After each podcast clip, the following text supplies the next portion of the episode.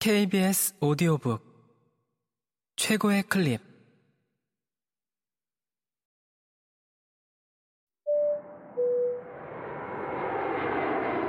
KBS 오디오북.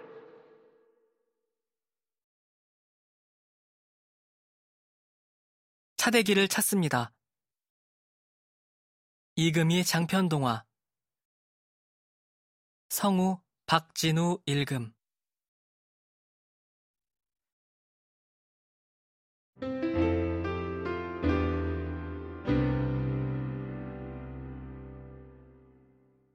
차대기 찾기 거실 소파에 앉아 뉴스를 보던 엄마한테 숙제와 학습지 검사를 받았다. 이제 게임해도 되지? 나는 검사받은 걸 돌려받으며 엄마에게 물었다. 컴퓨터는 미리 켜두었다. 지금 8시 53분이니까 9시 53분까지만 하는 거야. 엄마가 스마트폰 시계를 보며 말했다. 아, 게임 말고 뭐 찾아볼 거 있어. 숙제야? 그, 그, 그건 아닌데. 에이, 인심 썼다. 2분 추가해서 9시 55분. 엄마가 말하는 동시에 스마트폰 알람을 설정했다. 하루 24시간 중 게임할 수 있는 시간은 딱 1시간이다. 내 하루 일과는 직장에 다니는 어른들보다 바쁘다. 엄마는 퇴근하면 회사 일을 안 하던데 나는 학교 끝나고 일주일 내내 방과후 수업으로 논술과 컴퓨터, 과학 실험을 한다. 그리고 학원에 가서 영어와 수학, 태권도까지 마치면 저녁 7시 30분. 집에 와서 저녁 먹고 학습지와 숙제까지 마치면 9시가 넘을 때가 많다. 재미없고 힘든 공부는 아침 9시부터 시작해서 밤 9시나 돼야 끝나는데 좋아하는 게임은 달랑 1시간 뿐이라니 세상에 이보다 더 억울한 일은 없다. 방으로 들어온 나는 인터넷 검색창에 비로소 내 이름 차대기를 입력했다. 가슴이 뛰었다. 유명한 사람이 있으면 내일 학교에 가서 안 찾아본 척하고 스마트폰 가진 애한테 검색해달라 해야지. 드디어 화면이 바뀌었다. 가장 위에 있는 것은 어학사전이었다. 사전에 오를 만큼 대단한 사람이 있나 보다. 나는 기대를 품고 읽기 시작했다.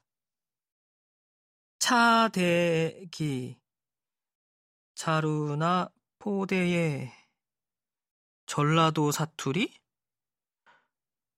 이게 뭐야? 나는 눈을 한번 감았다 뜬 뒤 다시 읽었다. 자루란 글자가 비웃듯이 출렁거렸다. 차대기가 자루의 사투리라니. 아이들이 놀리는 소리가 음성지연되어 귓가를 울렸다. 이름대로 산다는 말이 맞는 것 같다. 이름대로 똥자루가 됐으니 말이다. 나는 울고 싶은 걸 참으며 더 검색해 보았다. 그건 단어 뜻이고 내가 찾는 건 유명한 사람이야. 모란 시장에 차 대기 좋은 곳 어딘가요? 김기사 차 대기 시켜 이렇게 좁은 골목에 주차하다니 차 대기의 달인이 아닐 수 없다. 공을 뻥뻥 차대기만 할 뿐 정확성과 기술력은 없었다. 뉴스, 블로그, 카페 등에 실린 글들이었다. 사람 이름으론 간신히 한 명 찾았는데 실제 인물이 아니라 드라마 배역 이름이었다. 그조차도 단역이었다. 페이지를 넘겨가며 샅샅이 뒤져보았지만 어디에도 유명한 차대기는 없었다. 훌륭한 사람은커녕 나쁜 짓 해서 알려진 사람조차 없었다. 다시 생각해봐도 이름대로 산다는 말은 진짜다. 차대기는 인터넷에서도 교실에서도 존재감이 없었다. 동생은 차은비인데 내 이름만 왜 기자 돌림으로 지었는지 모르겠다.